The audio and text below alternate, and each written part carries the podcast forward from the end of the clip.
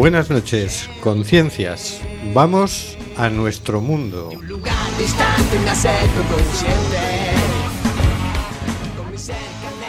Estamos en el 103.4 FM, en el programa Simplemente Gente, primero de este año 2017, programa sobre la diversidad cultural en Coruña y sobre los derechos de las personas migrantes. Hoy miércoles 4 de enero de 2017.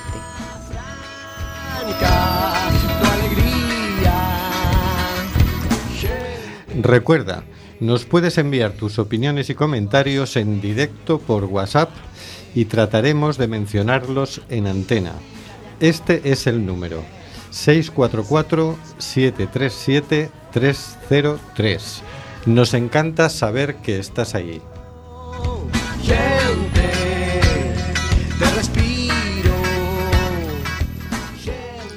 Seguimos denunciando los vuelos de deportación de inmigrantes que realiza Europa por medio de la compañía Air Nostrum y Viajes Barceló.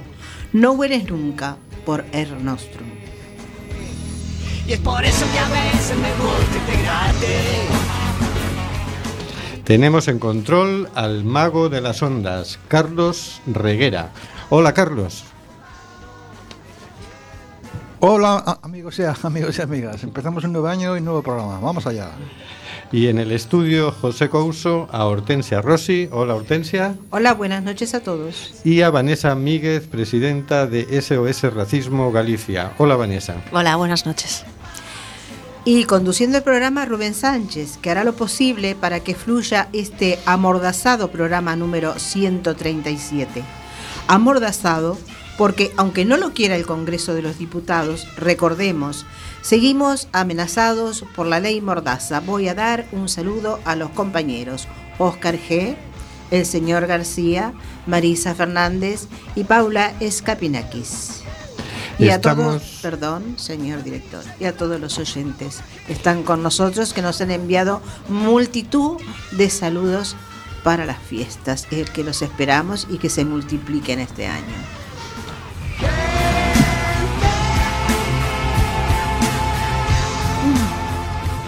Estamos en el programa Simplemente Gente en Cuac FM en el 103.4 y nos puedes encontrar en Facebook en Simplemente Gente en Cuac FM. Puedes oírnos también con la aplicación de Quack desde tu móvil o tablet. Y también nos puedes enviar tu mensaje de WhatsApp en directo al número 644-737-303. Envíanos tu mensaje, nos ayuda a saber que estás ahí.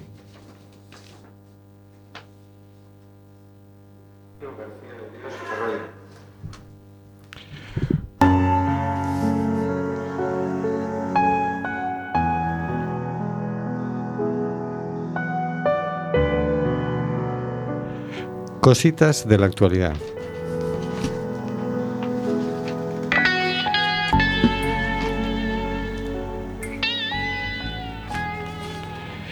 El pasado miércoles 28 de diciembre tuvimos eh, la suerte de poder estar en una conferencia que dio el juez Ramiro García de Dios Ferreiro en el Centro Cívico Ciudad de Bella, organizado por el Foro Galgo de Inmigración y eh, Coruña contra Guerra. El juez Ramiro García de Dios es uno de los tres jueces de control del Centro de Internamiento de Extranjeros de Aluche. Mm, al terminar la conferencia pudimos hacerle una breve entrevista que vamos a escuchar ahora. García de Dios juez del juzgado número 6 de Madrid, eh, juez de control del CIE de Aluche Premio Nacional de Derechos Humanos. Buenas noches. Muy buenas noches. Si yo soy una persona que estoy retenida en un CIE y eh, sufro algún tipo de abuso, de trato humillante, degradante, incluso agresión física, ¿qué posibilidades tengo de denunciar ese trato? No, las posibilidades de denunciar son totales. Es decir, el juez de control recibe la denuncia bien directamente de la persona ofendida, de la víctima, o bien a través de una automáticamente el juez de control escucha a esa persona y si hay testigos de lo que relata, se llama también inmediatamente a los testigos. Pero el juez de control lo que ha actuado a prevención lo tiene que mandar a reparto porque al ser una causa penal y no ya de funciones de juez de control, queda fuera de la competencia instructora, por así decirlo. ¿Qué tipo de denuncias o quejas suelen llegar a su juzgado de control? Mm, Varía según las épocas. Es decir, y al decir según las épocas, me refiero al año 2010, 2011, donde hubo muchas denuncias de malos tratos verbales, de tipo humillante, vejatorio, y de no pocos maltrato físico. De no, Por parte de otros- por, parte de policías etc. Ahora bien, ceñido casi siempre, bueno, más generalizado, perdón, en el maltrato verbal, más generalizado, y ceñido ya a casos muy puntuales de agentes concretos. Recuerdo uno que distintos internos latinoamericanos sabían que era canario y lo identificaban por el canario, decían cómo era, etcétera, porque también había problemas con ese hombre de que no llevaba la plaquilla. Eso se ha conseguido yo últimamente, salvo el problema de las protestas que hubo recientemente, yo no he tenido ya de malos tratos físicos, no he tenido. Sí he tenido, pero ya también eh, ha bajado el, número de denuncias o quejas por maltrato verbal. Eso sí. O sea, ahora actualmente, si yo tuviera que decir año 2016, físicas ninguna. Digo que me haya llegado a mí, porque somos tres jueces de control. A mí ninguna de maltrato físico. Y verbales de tipo vejatorio, yo no pasaría de 4 o 5. No pasaría de 4 o 5. Pero a mí, ¿eh? me refiero. Es decir, claro, Sí, no, y Ah, yo, que es que somos tres. O sea, yo, claro, hombre, sé que alguna ha habido, porque mi compañera, la del juez, la jueza del 19, ha llevado, cuando a raíz de las protestas y de antes de las protestas, pues temas de gente lesionada. ¿Qué impedimentos suele haber en una investigación de este tipo? El impedimento, la mayoría de las veces, es siempre el mismo. O son expulsados las víctimas, o son expulsados los testigos, o si no son expulsados los testigos, resulta que los ponen en libertad, pero ya no los localizas, porque claro, lo tienes que localizar a esa persona. A lo mejor el testigo, pues era una persona que un juez de Palma de Mallorca había acordado el internamiento y de Palma de Mallorca lo habían metido en Madrid. O un juez de A Coruña lo había metido en Madrid y lo dejaban en libertad y se volvía a Coruña. Y claro, ahí para localizar a esa persona, pues es, o sea, esos son, la mayoría de los impedimentos son eso. Hay también un impedimento de tipo ya institucional, que es que el sistema, el subsistema, el subsistema policial es muy corporativo, muy corporativo, un cierre en banda muy corporativo. Y después, el sistema institucional del Ministerio Fiscal, que en principio es quien debería mantener las acusaciones y esmerarse en la persecución de todo tipo de delitos, pues hay algún tipo de delitos cometidos por, entre comillas, miembros de las fuerzas y cuerpos de seguridad del Estado que no muestran el celo por entenderlo rápido. Cuando una persona es puesta en libertad de un, CIE, por ejemplo, alguien de Coruña que es detenido aquí lo llevan cuando lo ponen en libertad, lo traen aquí, No, ahí está en la calle en Madrid. A ver, en principio lo dejan en la calle. En principio lo dejan en la calle. Lo único que nosotros hemos logrado que tanto para las personas que vayan a ser expulsadas como las que queden en libertad, se les avise como mínimo con 12 horas de antelación, de tal modo que esas personas puedan avisar. Bien, por ejemplo, yo que sé, voy a llegar al aeropuerto de Bogotá día tal a la hora tal. O, en el caso de uno que va a quedar en libertad, usted va a quedar en libertad porque tal. Bueno, pues puede llamar por teléfono y decir, bueno, pero claro, efectivamente. De hecho, ahí se mueven las ONGs para ayudar, apoyar, a- como bueno, pues hay ONGs que les dan el billete, les pagan el billete de vuelta para un sitio, otras les dan unos medios o las derivan a la Cruz Roja para un albergue, etc. De los, los casos que suele recibir, ¿cuántos llegan, qué porcentaje llegan a, a buen término? Es decir, de que se puede terminar la investigación, se puede realizar los juicios porque hay testigos y... Yo solo lo sé porque, claro, yo solo he tenido un caso que se haya que además fue no solo por lesiones, sino que en principio era por un presunto delito de tortura. Y ese sí pasó el filtro mío, pero ese me tocó a mí por reparto. ¿no? Es decir, yo no había hecho nada de prevención, sino que como yo soy juez de instrucción también, eso me tocó a mí por reparto. Las tareas de esa prevención las había hecho una compañera mía. La doctrina oficial del gobierno es que en los días se respetan mucho los derechos humanos. ¿Qué opinas?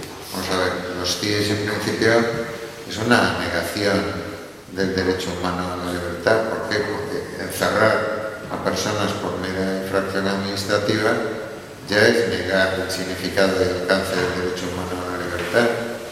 Es decir, que se está vulnerando ese derecho.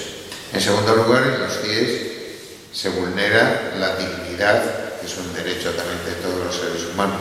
¿En qué sentido se? Se vulnera precisamente por el sistema, que es un sistema muy opresivo, muy, muy carcelario, porque eh, el mero hecho de policías armados, policías con porra, policías con un trato autoritario, etcétera, aunque no sea eh, verbalizando ofensas, si el trato es ofensivo, el trato es gritón, el trato es autoritario, ya está el ser humano que encima no ha hecho nada, eh, se siente herido, se siente dañado, o sea, es decir, el CIE incide en la vulnerabilidad de las personas. Yo he visto mujeres sufrir, por ejemplo, por el tema que conté antes, de que no tenían eh, inodoro, sufrir, contándotelo, sufriendo, que a mí me ponía muy mal porque, claro, veía una mujer lo que te contaba de noche que había tenido en una... y eso ofende a la dignidad de los seres humanos. O sea que hay que tener cuidado cuando se dice en los CIES no se vulneran derechos humanos, claro que se vulneran. Otra cosa es que los jueces de control podamos evitar que se cometan vulneraciones y tengamos el deber de colaborar para que los jueces de lo penal, en su caso, puedan instruir mediante lo que he dicho antes de las tareas de prevención. O, por ejemplo, nosotros tuvimos que obligar a que las plaquitas, eh, en fin, con advertencia de... ¿Para qué? Para poder, efectivamente, como mínimo, como mínimo, sentar al policía, que ya es bastante. Es decir, sentar a un policía ante un juez y atribuirle un presunto delito ya es bastante. Muchas gracias. Yo nada, yo Bueno, y así acabó rápidamente la entrevista porque nos teníamos que ir del, Desaloja él. del centro cívico, que el BDL decía que yo ya he hecho mis horas. así que terminamos un poco abruptamente. Bueno, ¿qué os ha llamado más la atención de, de lo que ha dicho? Eh, Bueno, eh, yo creo que el juez Ramiro García de Dios ha dicho dos, tres, eh, tres cosas que yo he apuntado que creo que son clave en este caso. El CIE como negación de los derechos humanos de las personas, y relacionado con eso y una cosa que hablaba al principio de la entrevista, ¿no? lo de el- los casos de vejaciones y maltrato, que él en su caso particular está recibiendo menos. Mm, Yo opino desde mi punto de vista ya personal, es que ya es una vejación y un maltrato que una persona, por el simple hecho de cometer una, una- una falta administrativa, pues eh, sufra este tipo de, de internamiento. Segundo, eh, se vulnera la dignidad de las personas creo que es otra de las claves que, que da y, y además esto que incide en la vulnerabilidad de las personas. Yo me quedaría con esos tres apuntes de... Sí, yo también, en ese punto, exactamente. Ujú. Sí, es lo que, eh, aparte, digo, me parece eh, tan importante que este hombre lo esté denunciando desde Sí. su puesto, Ujú. y con la importancia que tiene él como persona y como juez, es que es así, si se empiezan a levantar todas estas voces, es como evidentemente se va a poder conseguir algo. Sí, eh, eh, está claro. Necesitamos toda la, la, ayuda porque estamos las organizaciones ahí peleando por esto, pero el trabajo que tenemos por delante es ingente.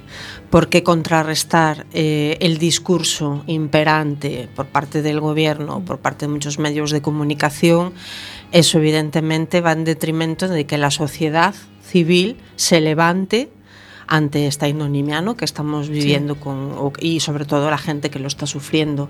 Entonces, eh, cualquier apoyo, sobre todo cuando viene de una persona que precisamente sí. está ahí, es, es, fundamental para poder avanzar ¿no? en, en, el, en, el, cierre de, de, los, de los CIE.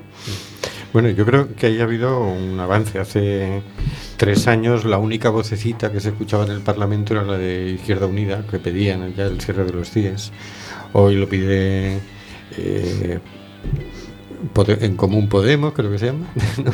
lo están pidiendo comunidades autónomas, lo están pidiendo ayuntamientos, uh -huh. está saliendo en prensa, es decir, ya sí hemos conseguido que se visibilicen los CIES, ¿no? Un poco. Un poco. un poco. Falta que, que, todo el mundo se entere, ¿no? Pero vamos avanzando eh, en ese tema, ¿no? A mí, en la entrevista él no menciona, sí lo mencionó en la conferencia, también el, el, el derecho a la atención médica. Uh -huh. Que él tuvo que dictar sentencia eh, porque en principio allí no había ningún médico en el CIE. Uh -huh. Se llamaban al médico cuando alguien se ponía malo, ¿no? Eh, entonces, eh, ahí nos estuvo explicando un poco cómo, eh, gracias a sentencias que él ha ido dictando, luego se han ido aplicando también en otros CIEs, ¿no? Otros jueces en otros lugares, porque uno de los problemas que hay, nos explicaba, era que no hay formación sobre el tema. Entonces, hay muchos jueces que le corresponde un caso de estos y que en realidad no tienen formación para, para dar respuesta. Y claro, no solo es eh, los jueces de control de los CIES, sino que una orden de internamiento te la va a dictar un juez de Ponferrada, que allí no hay ningún CIE, y aquel, pues bueno, no tiene mayor instrucción en el caso.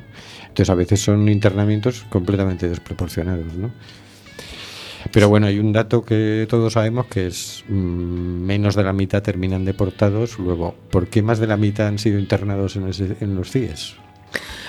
A, ver, ahí todo parece indicar que es por la propia función represiva que tienen los CIE, que es una forma de, bueno, de amedrentar a la población, amenazarla y tenerla coartada. Eh, eso para las propias personas migrantes que sufren esa situación y al mismo tiempo yo creo que eso es una forma también pues no sé si de mantener tranquila a la opinión pública, oye, mm, no se preocupen ustedes, ¿no? Que ante las avalanchas y tal, a esta gente que nos viene a molestar, tenemos ahí encerrados. Los vamos a tener controlados, claro. pero yo creo que evidentemente es eso, estigmatizar y, y, y bueno, y y, y reprimir a, a, a, las personas migrantes fundamentalmente. No sé, porque en los últimos sondeos del CIS no parece que aparezca como preocupación en la población la llegada de inmigrantes. ¿no? Les preocupa el paro, que les preocupa la corrupción, les preocupan los partidos políticos. Sí. Pero no, no parece que esto... No sí recuerdo, pues allá por el año 2000 era un tema, ¿no? Que aparecía sí. en las encuestas, pero ahora mismo no aparece. Y eso que... Eh, han tratado de asustar mucho con el, con el asunto, porque siempre hacen declaraciones mmm, tremendistas con, con, todo esto. ¿no? A mí me llama la atención que el nuevo ministro de Interior que tenemos, que todavía está en periodo de gracia, le dejamos 100 días, pero nosotros vamos tomando nota de las cosas que dice, ¿no? Porque, claro, la primera vez que salió al Parlamento le preguntaron por los CIES y dijo, no, pero sepan ustedes que en los CIES se respetan mucho los derechos humanos. Sí. como, como decir, se puede respetar mucho, bastante, poco, eh, mucho. En los CIES, mucho. Claro, se notaba que no sabía de lo que estaba hablando, ¿no? Dices, bueno, bien, se lo dejamos. Yo tomo nota también de que todavía han pasado ya más de un mes, ¿no? Y digo, no parece que tenga prisa en quitar las concertinas de las vallas. Siquiera que dices, oye, digo yo que vayamos a cambiar la política migratoria de la Unión Europea porque ha llegado el señor Zoido al gobierno, pero oye, las concertinas, ¿no? Sí, sí, bueno, pero a ver si toma el relevo de este otro señor, el anterior ministro, que decía que eh, las concertinas no hacían daño alguno, heridas Ay, superficiales. Otros, Entonces, bueno, siguen la misma línea, el mismo, el mismo discurso. Bueno, le dejamos todavía el periodo de gracia, de gracia. ya iremos a por él. Otra cosa que decía el juez, él, él iba contándonos un poco en la conferencia cómo había ido cambiando cosas a través de sentencias y tal, ¿no? Primero explicaba el mecanismo, ¿no? Es decir, que gracias a que la, eh, ONGs entrasteis en, en el CIE y empezasteis a conseguir contacto y a poder denunciar la situación, se, él decía que eso era básico, que era elemental, que, que había que no lo decía con estas palabras, creo que dar un aplauso a las ONGs porque Sí. si no fuera por Lo ellas mencionó no. muchas veces, sí. Y, y decía, por ejemplo, el tema de eh, el CIE de Aluche, no había eh, cuarto de baño en las celdas. Entonces cerraban la puerta por la noche y si tenías necesidad por la noche tenías que de- despertar a todos los de la celda porque si gritabas para que viniera el policía abrirte la puerta, obviamente despertaba a todos los compañeros, ¿no? Entonces lo que hacía la gente era usar unas bolsas para ahí. Y él contaba lo mal que se sentía él cuando una señora le, en el juzgado le explicaba eso, ¿no? Tremendo. Que decía, cuando hay denuncia, mm, o bien puedo ir yo al CIE o bien venir la persona al juzgado, ¿no? Y decía, normalmente prefieren venir al juzgado. Y, decía, claro, una señora me contaba esto y, y- y él no sabía dónde meterse, ¿no? Y dices, claro. Es, es terrible. Entonces, por sentencia, hace que se tengan que poner cuartos de baño en las celdas, ¿no? Y claro, gracias a ese trabajo de hormiguita, de ir a visitar, de ir averiguando, de ir sabiendo y de ir presentando denuncias, quejas, etcétera, van un poco eh, humanizando, por así llamar, la monstruosidad que es un CIE, ¿no? Es que es inconcebible que, que- que hayan tenido que llegar denuncias para que se, se instalen ¿no? lo- los aseos. Pero bueno, ya partiendo del, del dato básico, ¿no? de que cuando llegas a un CIE, cuando te internan en un CIE, ya te despojan de tu identidad, de tu nombre y te asignan un número, ¿no? lo que recuerda prácticas, eh, en fin, Campo de concentración.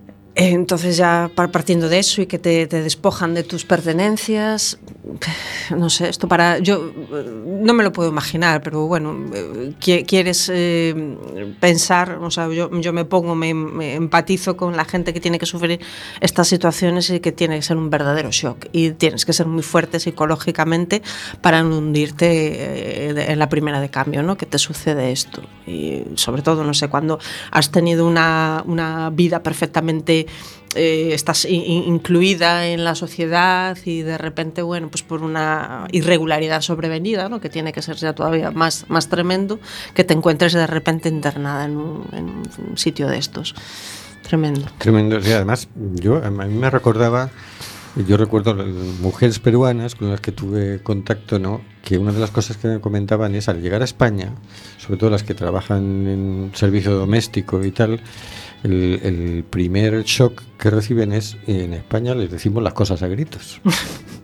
Esa ventana ha quedado sucia. Y, y allí no se hablan así. Yo he estado en Perú y la gente es mucho más suave, mucho Sí. más educada, mucho más Con muchos más protocolos. Yo también he tenido la suerte de estar en Perú y, y puedo dar fe. Y es sí. otra cosa, que es cuando llegan aquí y que les hablen así, mm, parece que es que les resulta gravísimo, muy duro, es como no, no entienden, se sienten muy rechazadas, ¿no? Mm. Imagínate si a una persona de estas encima la metes en un centro de internamiento, Te rompes los esquemas. donde con quien hablas con el policía y el policía suave, educado y tal, no parece. No. Recientemente, fíjate, este juez tuvo una denuncia de la policía. Es decir, la policía le denunció a él porque, claro, a raíz de, de las protestas que hubo en el centro de internamiento de Baluche, se instalaron allí los antidisturbios. Y eh, se organizó una visita de jueces al centro de internamiento y cuando él se los encontró allí, empezó a chillarles. me dijo, ¿Ustedes qué hacen aquí? Ustedes aquí no deberían de estar. Porque claro, él es consciente de lo mal que lo pasa a la gente cuando por estar custodiada por policías. Imagínate por antidisturbios, que es que ya la sola imagen de antidisturbios ahí parece que antes o después te van a pegar. Sí, sí, claro. ¿no? Entonces él eh, les, les riñó a, a los policías. Bueno, pues entonces ellos Lo denunciaron. han puesto una denuncia, ¿no? Es tremendo. Ese tema que ahí del corporativismo policial, a mí me parece de escándalo. Sí, a, a- a ver, eh, si no han cambiado las cosas, la gestión de los CIE es eh, totalmente policial. Policial, Sí, ¿no? sí, Sí, sí, sí. sí. Pues entonces eso ya es para, vamos, mm, Es totalmente policial, sí. meterte el miedo en el cuerpo ya desde el primer instante. primer instante. Y encima para ellos, por, lo, por testimonio que hemos escuchado aquí, para los policías es como una especie de castigo, que te destinen a vigilar el- en el CIE. Es como Sí, esto sí. que en las series americanas te dicen, pues te vas a dedicar a controlar el tráfico. Pero, joder, Vaya degradación. Pues parece que es una cosa así, una especie de castigo estar en el CIE, con lo cual no están de muy, muy buen humor, ¿no?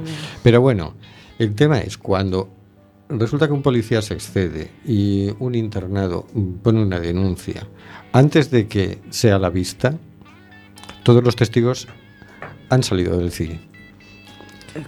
Qué casualidad, ¿no? Qué, curioso. A mí eso me parece de escándalo, porque dices, oye, por lo menos deja que se haga justicia. O sea, si es tan valiente de insultar o de pegar, pues ahora sé valiente y, y a ver qué es lo que te corresponde por eso, ¿no? Porque es que dices, oye, tan miserable, tan cobarde y tan, tan repugnante, y encima le, le pagamos. Ya. Y es como, y claro, ¿por dónde atajas? Porque cada vez que vas a pillar a uno, desaparecen los testigos, ¿no? Claro, es que esta impunidad al final es súper frustrante, es, es- es muy frustrante. Y entonces eh, toparte con, con ese muro, el corporativismo de- del cuerpo y todo esto, a ver, no sé. Es, es difícil. Es difícil, ¿no? Porque co- imagínate también, uno piensa, podríamos hacer una campaña donde decimos, ah, este policía se- ha sido denunciado. ¿Qué pensáis? Vamos a ver si hay testigos el día de la vista. Es decir, si, le- si pusiéramos el foco ahí.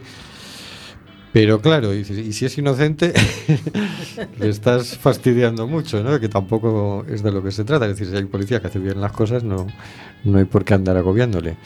Pero bueno, es complicado, es complicado y dices, cada vez hay como pequeñas trampitas que, que es difícil averiguar, ¿no? Porque habíamos hablado contigo del tema de los CIEs, con algún internado en CIE también hemos hablado, y nos faltaba el punto de vista del juez. Y claro, el juez dice, es que no hay manera, porque es que además yo le preguntaba en la entrevista y digo, bueno, ¿y cuántos casos llegan a...?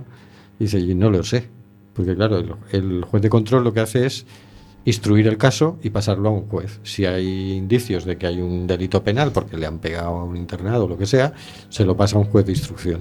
Y entonces a partir de ahí él ya le pierde la pista, es decir, que no sabemos cómo termina esas cosas, ¿no? Pues hay que decir que la, que la, la conferencia que dio el juez estaba, estaba la sala llena, abarrotada, ¿no? Ay, sí. Sí. Que es interesante, ¿no? Que la gente vaya a escuchar a un juez, dice, bueno, un juez no sé qué, tal. Pues no, no, estaba, estaba o sea, que hubo que, que hubo que, que buscar sillas y tal y cual. o sea, que es muy interesante que la justicia esté dando su...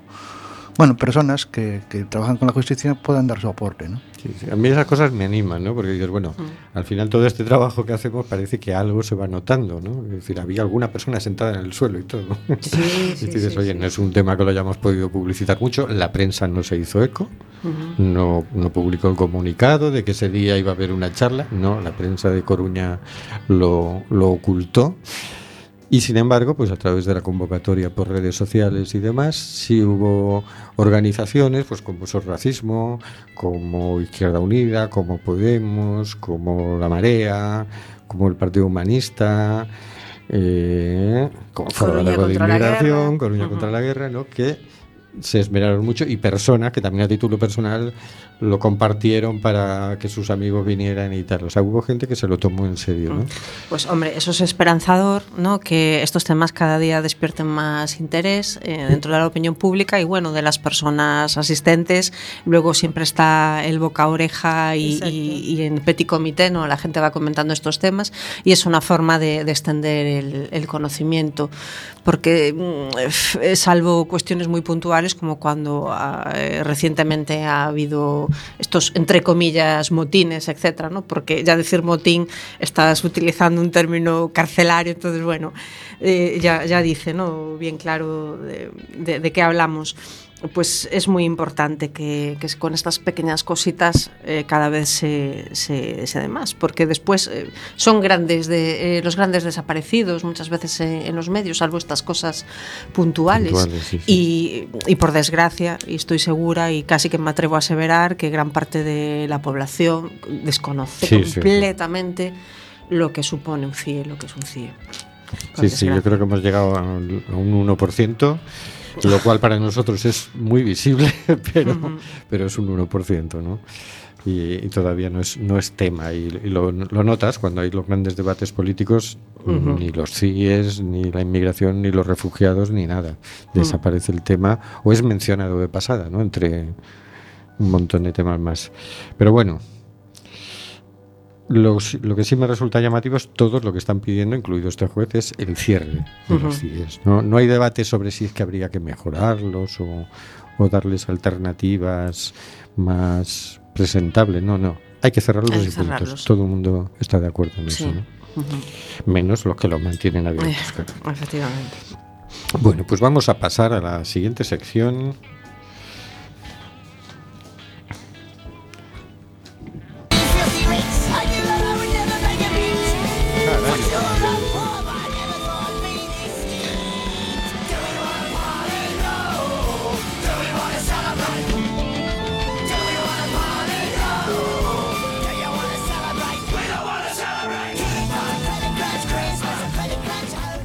En mar abierto, por Hortensia Rossi. Bueno, continuamos con extractos del libro de Eduardo Romero, En mar abierto. Vamos allá. Por semana, Lam está siempre en la cama, dormitando a la hora a la que pasa el camión de la basura. Reconoce el ruido del motor, escucha el sonido de los cubos arrastrados por las aceras y tiene un oído tan fino que detecta hasta los silbidos de los operadores. Hay un día a la semana que no necesita afinar la escucha. Cuando recogen el vidrio, montan un escándalo que despierta a todo el mundo. Cuatro horas después de la visita de los basureros, Lam se incorpora, no necesita despertador, y se levanta a realizar sus abluciones. Vuelve a su habitación, se sienta en un sillón que tiene a los pies de la cama y durante una hora larga lee el Corán y la obra mística del Sheikh Ahmadou Bamba.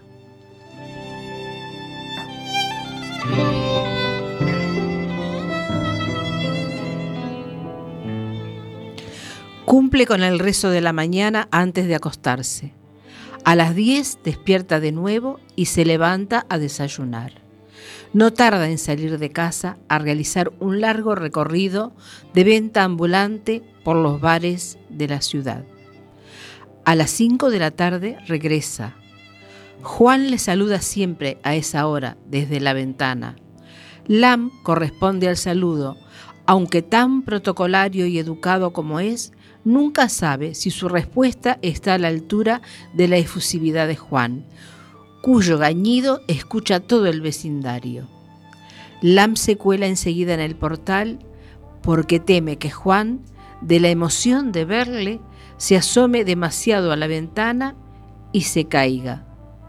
Sus compañeros de piso no comparten horarios con él, así que al llegar a media tarde el piso suele estar vacío.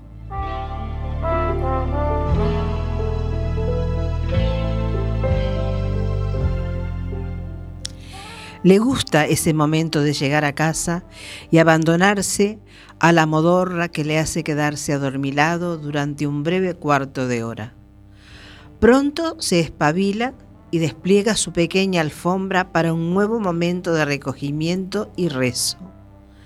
Y cuando termina, busca en la cocina la comida que le han dejado o se pone a cocinar si ese día es a él a quien le toca. Lee de nuevo el Corán. A las 8 de la tarde vuelve a salir. En ese momento, dependiendo de los turnos de ella, tiene más posibilidades de cruzarse con Carmen. Cuando se produce, Ambos disfrutan de ese encuentro y se demoran un rato en la escalera.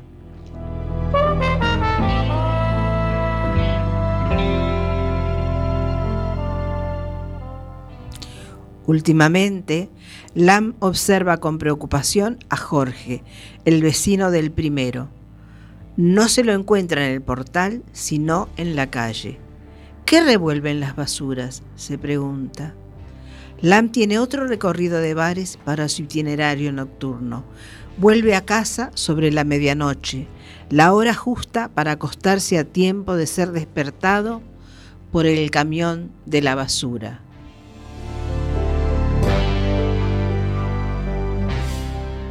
Fragmento de En Mar Abierto de Eduardo Romero.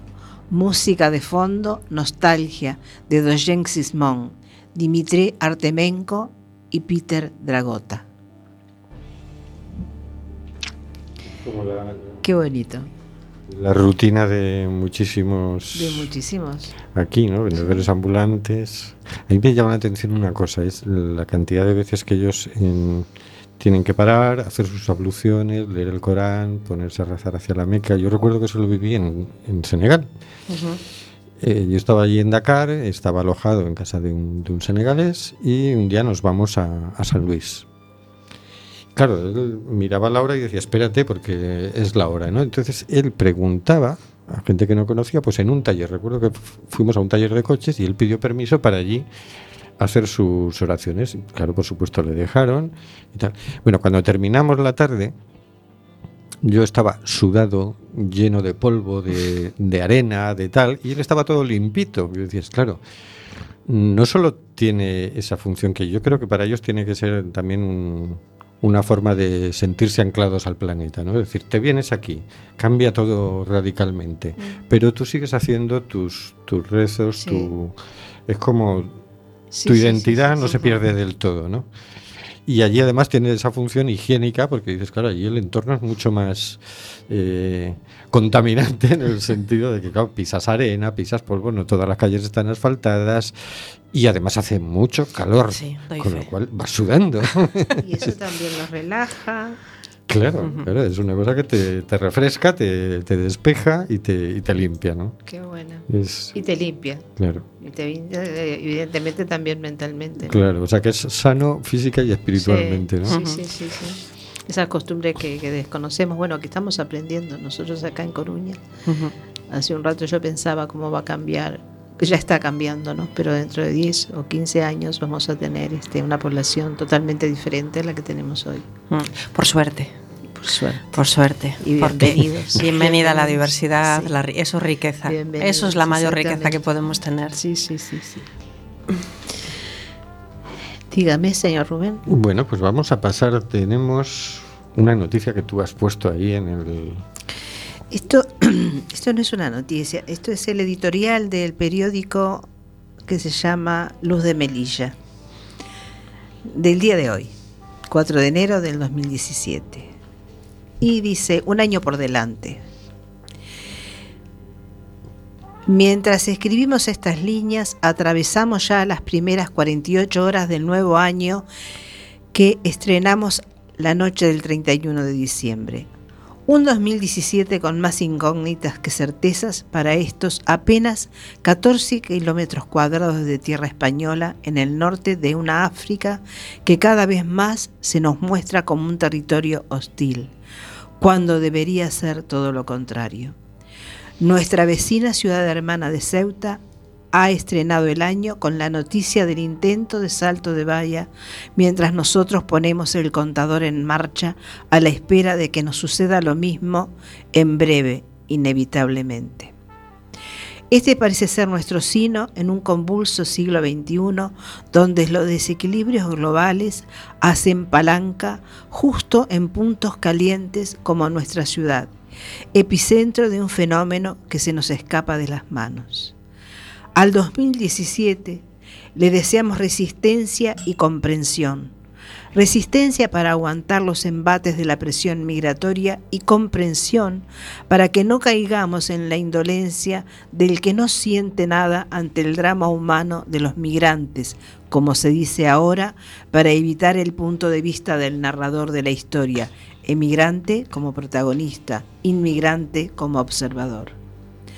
Todas nuestras familias, en cierta medida, han sido migrantes en algún momento de su historia, pero es ahora cuando parece que se paga el precio más caro.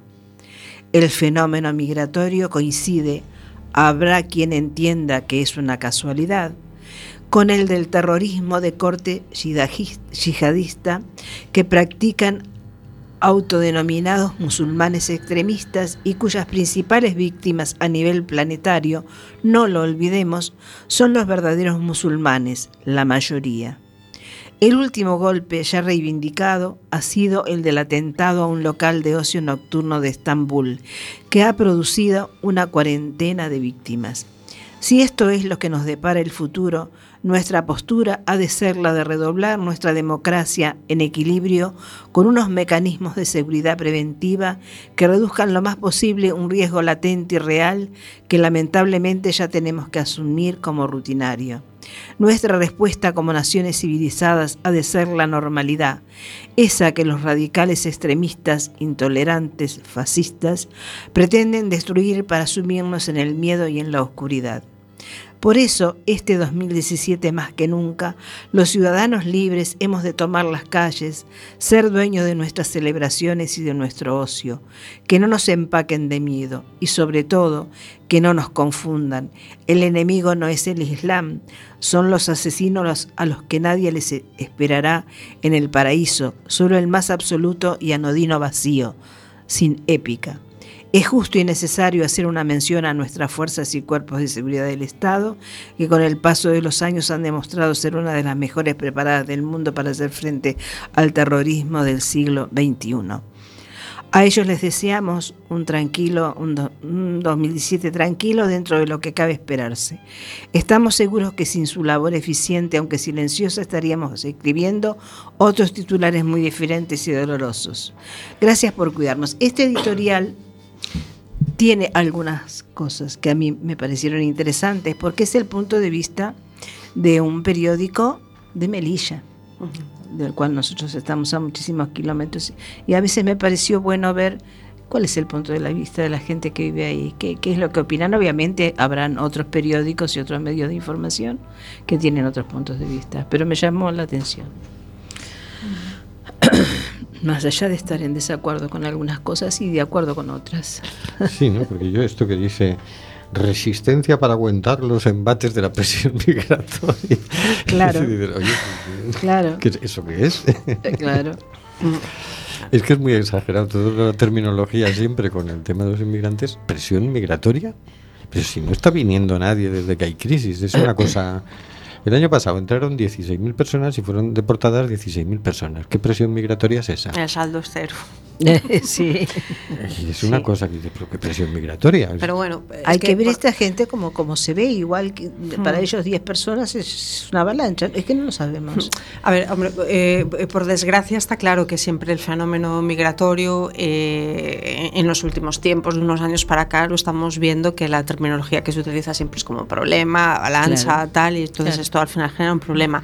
A ver, eh, a lo mejor en Melilla o en Ceuta, en estas ciudades en las que eh, eh, al final están concentradas todos esos miles y cientos mm, de personas que, están intentando entrar en Europa, pues puede haber, entre comillas, también una cierta presión, ¿no? Y, de hecho ha habido momentos que se han generado situaciones de extrema violencia de, de la propia población. en contra, dices tú. Sí, más en la zona marroquí que en las propias ciudades autónomas, ¿no? Pero, pero bueno, eh, no sé, yo quiero pensar que la gente también que está viviendo allí en primera persona la situación, que está viendo cómo son esos intentos, eh, no sé, cualquier ser humano con un mínimo de sensibilidad pues no lo sé, por decirlo ya de una forma lo más vulgar posible, es que tienen que flipar ¿no? Con, mm. con, lo que allí se vive y con lo que la gente. Claro, no, pero un poco toca mm. también el tema de, de, tema de, de no olvidarse de que todos han sido migrantes en algún momento, las familias. Por supuesto, y, digo, por supuesto. Yo eso lo tengo muy presente y una de las razones por las que yo soy militante, por decirlo así, de la causa es que yo soy hija, soy nieta de inmigrantes, entonces, y, y porque siempre he entendido, no sé, o, o bueno, no, no desde que tengo uso de razón, pero de sí, desde que he sido un poco más crecida, que eh, las migraciones, la movilidad humana es una cosa tan natural como el respirar el aire de todos los días. No le podemos poner puertas al, al claro. mar y la gente se mueve por miles de, de razones eh, Claro. diferentes. De hecho, somos un país que se enorgullece de que este año han venido más de 10 millones de turistas. Muchos más. Claro, y estamos as- asustados en Europa porque si entra un millón y pico de refugiados en toda Europa, imagínate, si en. España solo vienen 10 millones de turistas Mm. y no pasa absolutamente nada, sino que es una fiesta, ¿no? ¿Qué pasaría si entraran 10 millones de refugiados? En España, digo, ¿eh? Tampoco pasaba nada, es decir, la proporción sería como la de Libia, más o menos, y no está desestabilizado Libia. Si un millón para Europa, que somos 500 millones de habitantes, mm, es que ni se nota. Es como si entra una persona en un salón, en un auditorio donde hay 500 personas. No se da cuenta nadie. No, no. E- Europa en este caso está demostrando muy poca visión de futuro y muy poca inteligencia, eh, nu- nuestra clase política, nuestros gobiernos, porque la realidad demográfica es la que es. Y Europa eh, envejece a pasos agigantados, nuestro país es, Eso un- paradigmático Sí. en este sentido y lo que pasa que, bueno, hacemos esa eh, uso utilitarista de la inmigración, que sí, cuando nos interesa puertas abiertas, cuando no, la Europa fortaleza, pero es muy errado ese enfoque de tal. Y luego es que además, los que nos consideramos países desarrollados, avanzados, industrializados, estamos generando esto famoso del cambio climático y que, que- que, por desgracia la mayoría de estas consecuencias son de esos países fundamentalmente emisores. El- el- ya no es el futuro, es el presente. La mayoría de la gente que migra tiene que ver por estas relaciones eh, medioambientales. Eh, eh, se están depauperando sus condiciones de vida, eh, el desgaste del medio ambiente, de la biodiversidad. La gente tiene que alimentarse, tiene que comer, tiene que moverse. Esa es una de las razones. Y luego que estamos viendo que la, la- la violencia va increciendo, eh, hemos aumentado los conflictos por, por doquier y todo eso genera que, pues, que la gente se mueva para, para buscarse la vida y para, para, para salvaguardar su vida. Entonces, bueno, ah, eh, ¿cómo se dice de, de- de estos... eh, estos polvos, estos lodos, ¿no? Yo es que soy muy mala para los refranes, pero vamos, que, que va un poco por ahí el tema.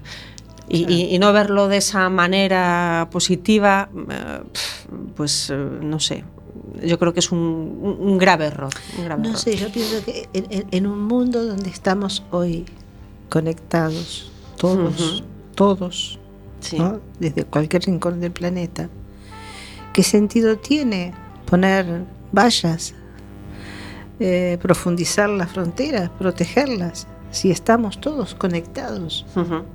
Digo, es, que es, es- es que es esa gran contradicción, ¿no? Todo lo que ha avanzado la ciencia, todo lo que se nos está dando, la tecnología, todo lo demás, por un lado, por ahí nos conectamos. ¿no? Por otro lado, no. Esta gente no puede entrar aquí.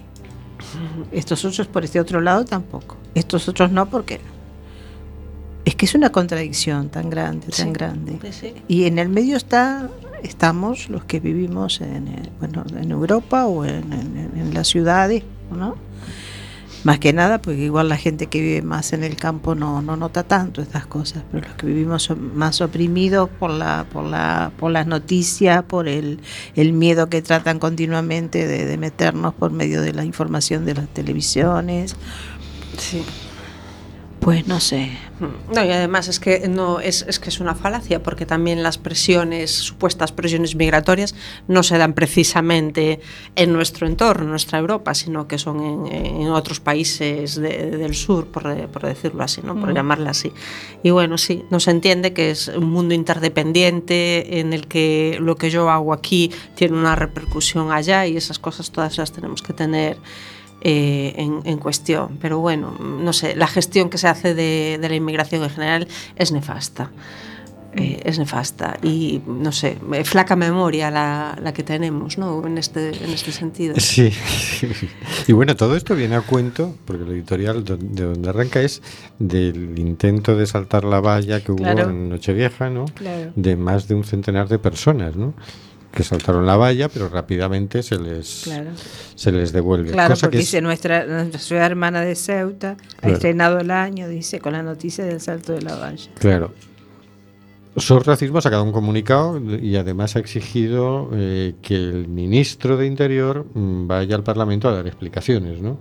Comparecencia urgente del ministro del Interior para explicar lo sucedido en la valla. ¿Por qué? Porque, vamos a ver, cuando una persona entra, eh, tiene derecho a asistencia jurídica, tiene derecho, por supuesto, a asistencia médica, tiene, tiene derechos. No puedes coger un grupo y decir, los devuelvo, todos juntitos.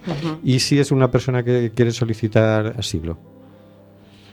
Y además los devuelven, claro, a Marruecos, donde sabemos cómo los tratan. Los tratan mal, Sí. físicamente O, mal. o- o incluso son asesinados, hay que decirlo así, alto Claro. y claro. Claro. Eh, ocurre esto con la connivencia, evidentemente, del gobierno español, que eh, está en amor y compañía con el gobierno marroquí. Es una complicidad de delito. es Sí, sí. Y además aquí se está violando eh, el derecho internacional, el, el propio derecho, bueno, pues la, eh, o sea, aquí, no sé, esto es, esto es un, un descontrol.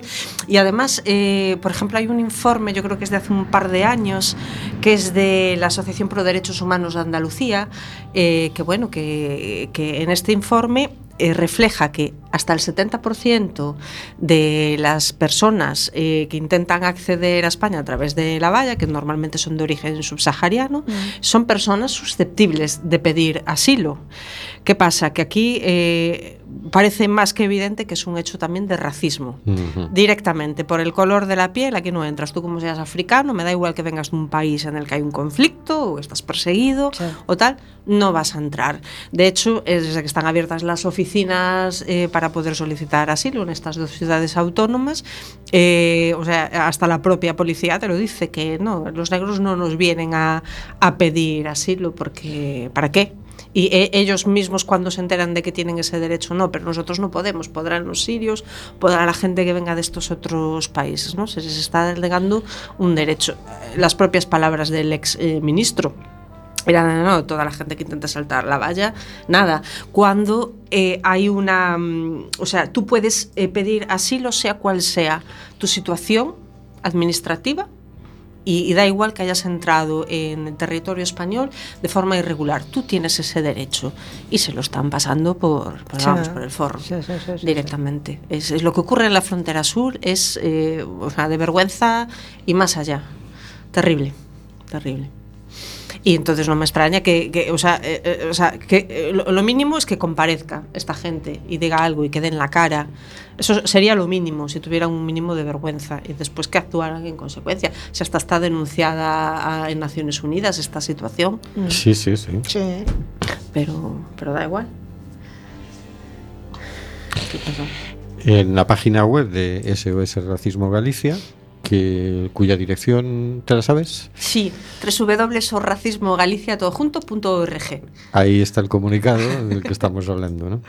Sí, ahí se pide, se pide la comparecencia del, del ministro, que a ver si se va aprendiendo toda esta parte de la lección, porque no, no solo es la parte policial en España y demás, sino toda esta parte que es referida a la inmigración, a los CIES, Sí. toda esa parte se la tiene que estudiar. Sí, sería bueno que se leyera algún que otro informe, eh, eh, o sea, no, no estaría mal, no estaría mal, Claro. porque, no sé, se sonrojaría, cuando menos se sonrojaría. ¿Tú crees?